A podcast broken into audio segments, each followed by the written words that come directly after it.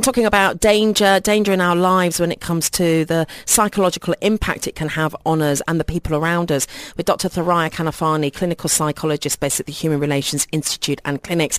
Before we get back into that conversation, though, Marathon Mania, it's all going on here in Dubai as we start 6 months before warming up for the Standard Chartered Dubai Marathon that's happening on the 22nd of January 2016. And people have been entering in their droves. They're brave. They're taking on the challenge to run a full marathon with us and to get 6 months marathon training free of charge with Urban Energy, which is an amazing opportunity. They're a great company.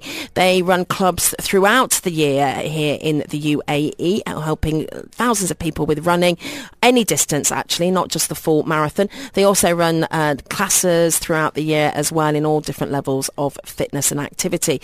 The prize also includes that free registration into the marathon, along with a Polar watch and a pair of Newton running shoes. So let's get the next contender on the line and welcome Max to the show. Good morning, Max. Good morning. Now, Max, you've not been in Dubai too long, just 6 months. So why do you want to take on the Standard Chartered Dubai Marathon? Mainly just the challenge. Since I set a company up here about 3 months ago with my pal, and we're doing quite well. Because money's tight at the moment, we can't afford to do anything. So I've been running around the parks and things like that, trying to keep active, but I can't afford to do any classes. So doing something like this is pretty awesome, and I really want to challenge myself. I really want to. All my friends have started to tick off these things. I've done a triathlon, but always wanted to do something a little bit bigger. So you've never done a marathon before, but you're clearly quite fit. How often do you work out or go running? I go running about 3 to 4 times a week, and then just do the gym and just a bit of conditioning and things like that. Okay. But again, it's all sort of free stuff. Well, fair enough, though. That's great, though. It just shows, there is lots we can do here in the UAE and, in other places of the world as well without having to spend a lot of money. And it's keeping you fit and active and probably helping you manage, your stress and everything if you're setting up a new business. And this is your first summer then, so you're feeling the heat and the humidity? Yeah, it's hot, that's for sure, not lie. Well, you know what? To take on the marathon, you do need to start training for it straight away, pretty much. But congratulations. You are our next winner going through to the training sessions with Urban Energy. You get that 6 months of training, and it will be tough.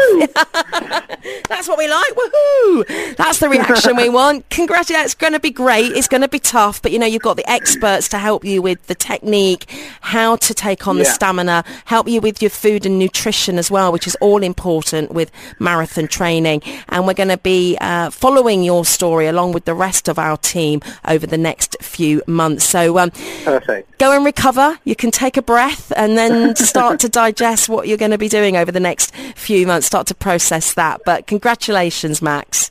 Thank you very much. Thank you very much. And all the best with your company. It's a 3D printing company. Interesting. Yeah, 3D printing and design. Excellent. So, good for you. Absolutely. It's Generation 3D, so we're just hoping to do a bit of interesting work over here. I'm sure you will. Well, thanks so much, and we look forward to seeing you out there on the racing track, on the running track.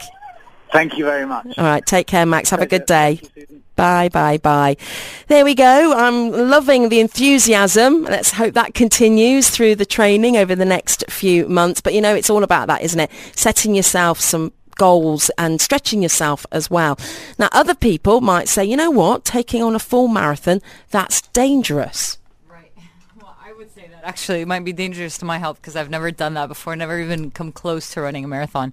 But, again, it goes right back to the whole perception, and it goes back to the idea that some people find some things to be more dangerous than others. And when it comes to danger, we have to consider that there's a physiological aspect to it. We can't just say that, because he's jumping from a building that it's dangerous, or because he's wrestling with crocodiles. Well, when we're saying dangerous. Jumping from a building, we're talking because it is dangerous, though. Right? Yeah, of course. Yes, of course.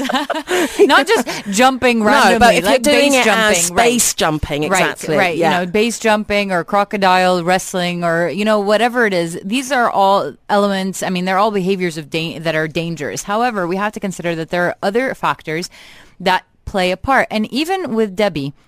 when we spoke to Debbie, she said, I had this rush of adrenaline.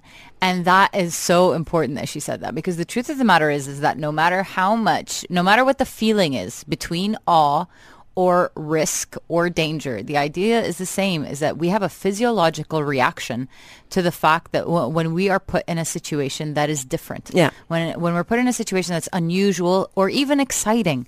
So that physiological feeling that we, I mean, that physiological change that we have eventually may become an addictive aspect of our life, may become something that we crave, we want more of. So there are possible dangers surrounding it. Something like running a marathon is only dangerous if you've not trained properly for it and made sure that you understand what your body needs to do to train and to go the distance, and about how you are physically fit or not fit, and how, you know, if you've got a weakness area in your knees, for example, you would need to pay more attention to it. So like we were saying before, it's about measuring the risk, getting the knowledge, having the full knowledge, and then basing your decisions therein from that based on that knowledge. So what about in relationships then? A message here, somebody who wants to remain anonymous, saying, thank you for the program. My problem is that I get attracted to other women very fast, and it's often reciprocated, despite the fact that they know I'm engaged. I love my fiance very much, and I don't want to do anything that will hurt her, but I always feel drawn to other women too. I've had a very colourful life before I met my fiance, and I want to remain faithful to her. With other women, it's the thrill of the chase that excites me. How can I stop this? How can I get rid of that, what I feel is a loathsome condition? You know, it's a very good question, and the idea, we go right back to what we had said before, is the idea that it's only the thrill of the chase, and it's that you're looking for that immediate reward, but that immediate reward dies down, and you'll look for the next immediate reward over and over again. So you need to find a different type of reward, a reward that's not so detrimental, a reward that almost, you know, it meets the same, almost the same amount of thrill that this would, but in a different way. And you know, a lot of people, they say things like, oh, you know, I can't feel that ever again. It's just so amazing and I love it and it's just the best high I've ever had. Yes, but it's also very detrimental. So it's sort of saying,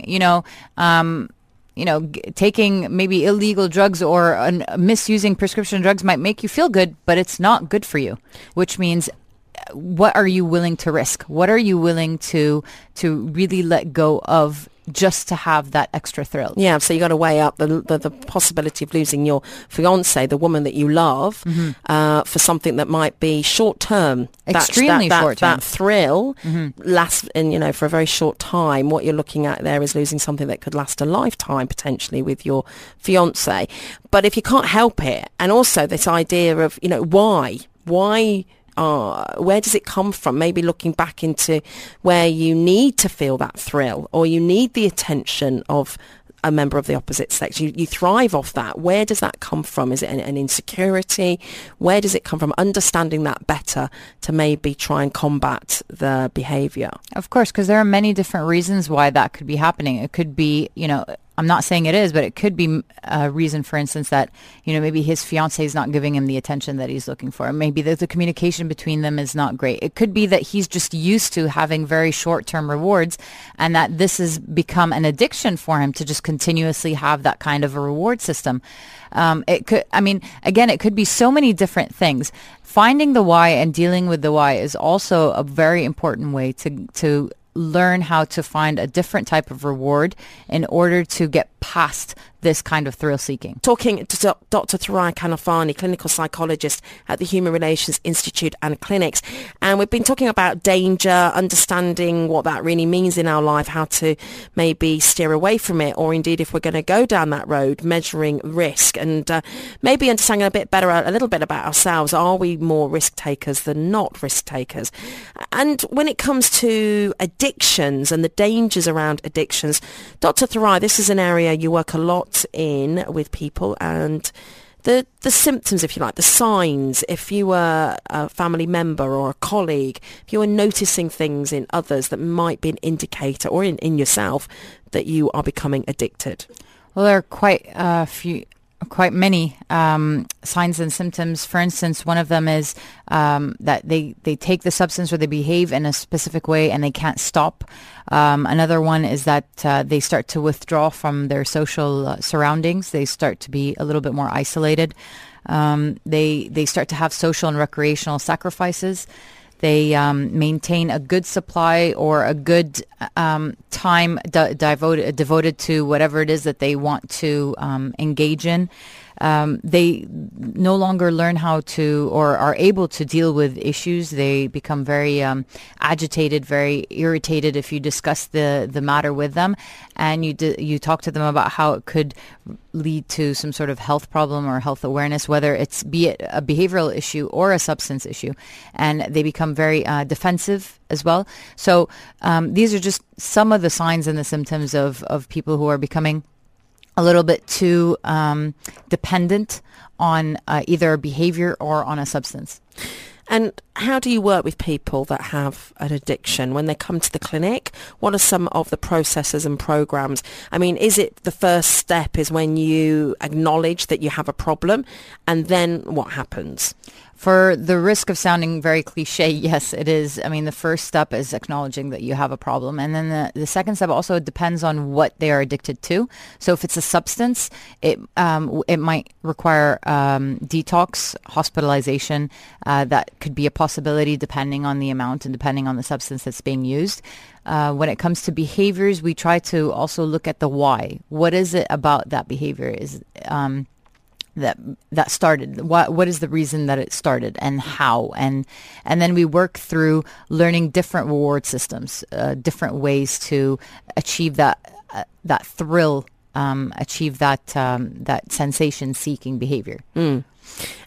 So it's not necessarily going to be an easy task to break an addiction, but it is. You can break an addiction. Of course. It's definitely not an easy task. And sometimes a whole life needs to change in terms of, you need to avoid certain situations, avoid certain people to make sure that you're able to continue the avoidance of the actual substance or the behavior itself.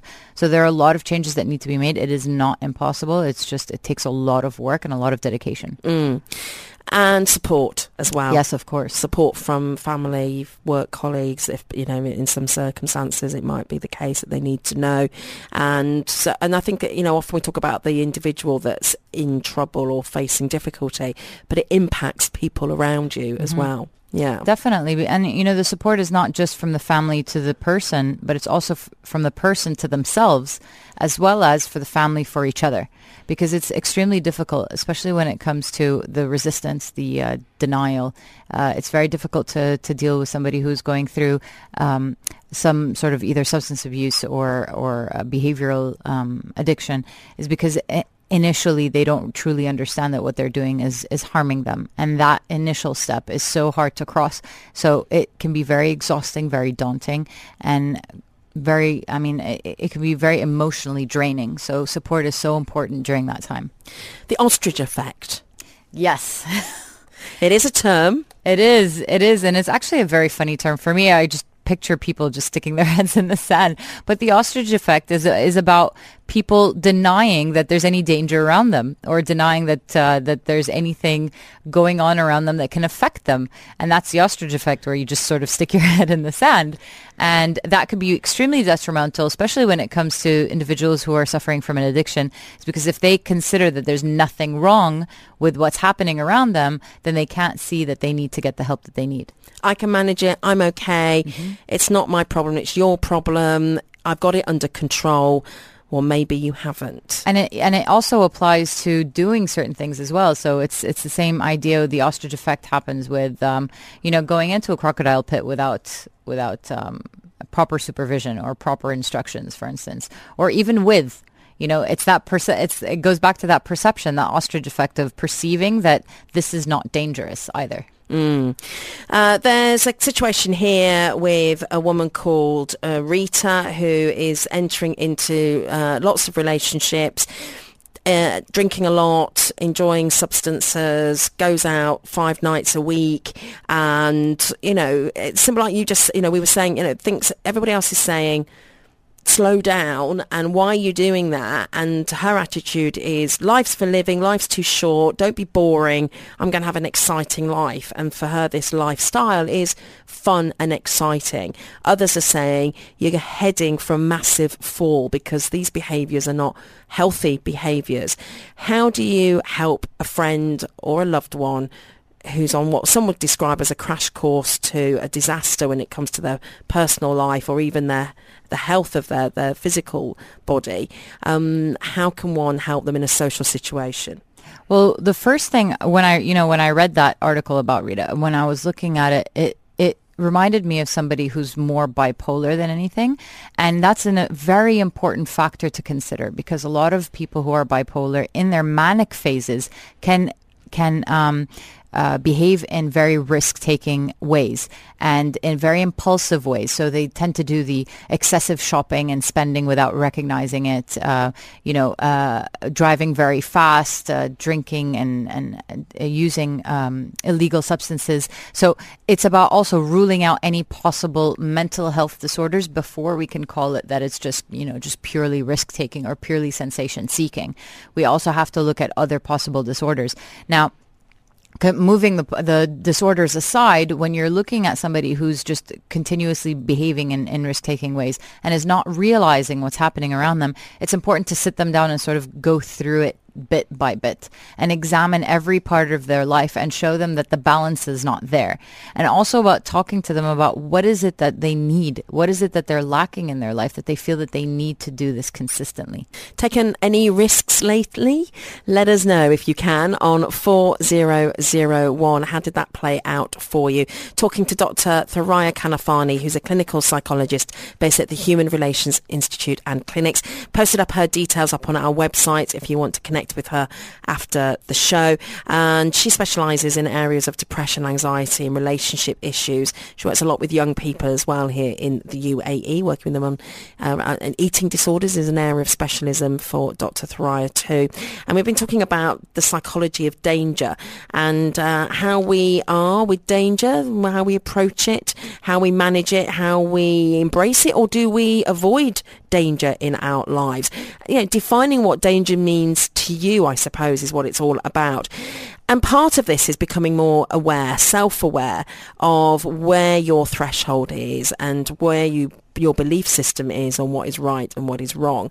And to do that, you need to be in tune with your intuition, I think. So intuition is an interesting area when it comes to human beings and psychology. Yeah, it's interesting that intuitive thinking is usually defined as the ability to understand something instinctively, so without consciously thinking. And one of the most groundbreaking research that has been done this year is that researchers discovered how the brain actually recognizes danger before we even acknowledge that there is the danger. So that's the whole idea of the intuition. So most of us have experienced, a sense of tingling, either in our stomachs or in our bodies that says, oh, something's going on. And then, we step on the brake and all of a sudden you see a speeding truck pass by, or you decide, let me invest in this online startup, and it turns out to be Google. So it's that instinct, that sort of intuition that we were talking about. And according to many researchers, intuition is far more material than it actually seems. So, some doctors, they explain that the right brain, which is the intuitive part, as always reading our surroundings, even though the conscious left brain isn't actually processing what we're reading around us. So it's actually very interesting to see that our body tells us when something might happen without us actually even knowing. Wow. or feeling it. And then it depends how much we key into that feeling or not. Right. And that's the most important thing, is that to recognize all of the physiological symptoms, let's say, about, what can we feel in order to listen to our intuition. And, there are some things that actually Judith Orloff, she's a psychiatrist in the States, and she said that there are some gut feelings that we really need to pay attention to. And the main one is, something feels wrong in my body.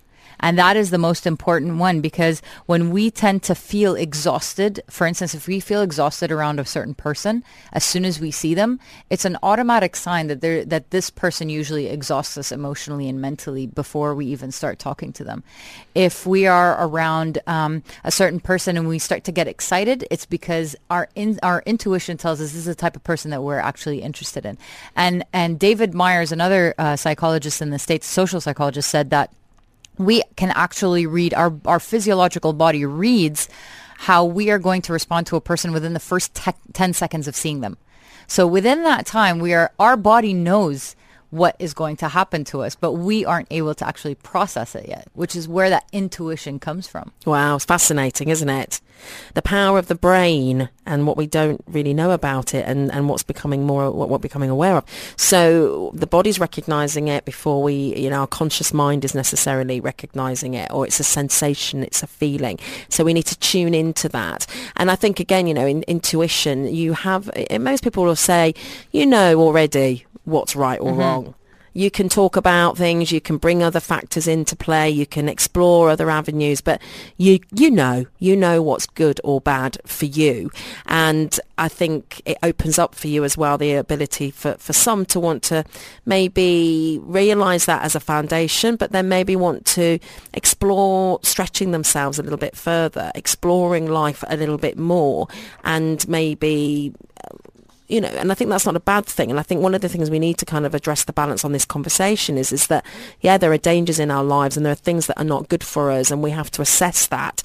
But there's also, some people would say, don't be too cautious or too careful, or put up fears and barriers before exploring the possibilities of a given situation.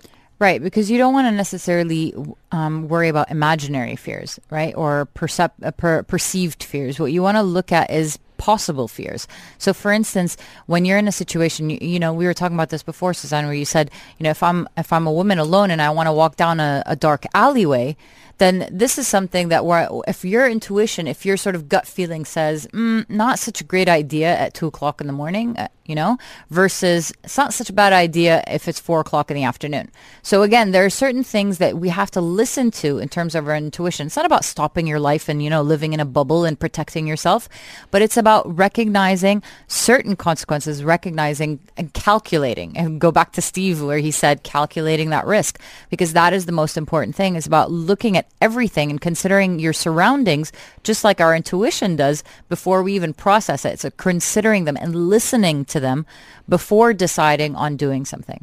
Steve also came back to say taking a risk in life when it helps others is the best risk you can take. It comes with a blessing. And I think that's interesting, isn't it? We've been talking about the individual, but where you may not want to do something for yourself, but if it's about helping somebody else, you might go the extra mile, you might put yourself at risk, or know you're entering into something potentially dangerous, but you're doing it for somebody else. Of course. And multiple studies have also shown that it's a phenomenon called the helper's high, which is basically it causes individuals that aid others to experience improvements in mood, immunity, and overall well-being. So they actually they feel better, and their body reacts in a better way when they help others. So you've got the measure of what you're going to do and you want to do it, but somebody else, say your parent or your partner or a loved one, somebody you respect and care about their opinion, says, that's too dangerous. What are you doing? And it's like, no, it's not. I know, I can see why you're concerned, but for me... it's okay, I can take this on. And that becomes an issue in relationships with the others. It could be a cultural thing. It could be just about your level of experience and the way you view the world compared to your parents and the way they view the world. So having to navigate and achieve and do what you want to do when somebody else thinks, actually, you should be fearful of that. And they kind of could almost make you question your own judgment. Right. And, and it goes back to, yes, of course, they care for you, but it's about trusting yourself. And it's about also being assertive and sort of saying, this is the right thing for me, because in the end, you are your own expert. Nobody else is. And a lot of people that come into my office, they say, well, doc, you're the expert. And I say, no, I'm not. I'm the expert on the process. I'm the expert on the techniques, but I'm not the expert on you. Only you are. And that's what you can bring to the table. So if you truly trust that what you want to do and what you think is being done is correct, right? And it's done in a calculated way, then really it's about talking to the people around you, not necessarily being, oh, no, you know what, I'm going to do it anyways. No, but just discussing it, allowing them to understand where you're coming from as well, because there could be a possibility that you're not seeing the whole perspective as well. Mm. Well, the courage to live consciously. Security is mostly a superstition. It does not exist in nature, nor do the children of men as a whole experience it. Avoiding danger is no safer in the long run than outright exposure. Life is either a daring adventure or nothing. To keep our faces toward change and behave like free spirits in the presence of fate is strength undefeatable, according to Helen Keller. So in our day-to-day lives, the virtue of courage doesn't always receive much attention. So this is looking at danger from the other side, and what Helen Keller's saying is, you know, embrace it and don't be afraid of it. Don't let it stop you living your life to the full. But of course, you need to be safe. So it's about measuring it and having all the information. A side effect of overemphasizing the importance of personal security in your life is that it can cause you to live reactively. Instead of setting your own goals, making plans to achieve them, and going after them with gusto, you play it safe. Keep working at the stable job even though it doesn't fulfill you. Remain in the unsatisfying relationship even though you feel dead inside compared to the passion you once had. Who are you to think that you can buck the system? Who are you to go and do something different to the norm? Accept your lot in life and make the best of it. Go with the flow and don't rock the boat. Your only hope is that the currents of life will pull you in a favourable direction. They're all the things that might affect you and stop you from doing what you truly, truly want to do. And this article says, by courage, this means the ability to face down those imaginary fears and reclaim the far more powerful life that you've denied yourself. Fear of failure, fear of rejection, fear of going broke, fear of being alone, fear, all these fears we have in life, fear of humiliation, fear of public speaking, fear of being ostracized by family and friends, fear of physical discomfort, fear of regret, fear of success. So many of us can put fears up in front of us that stop us from achieving or stop us from doing what will make us happy. Mm-hmm. You know, there's a really interesting quote that I heard once, which was, our deepest fear is not that we are inadequate. Our deepest fear is that we are powerful beyond measure. And that is the idea. The idea is, do not stop yourself just because you're worried about taking the next step, but take the next step with caution.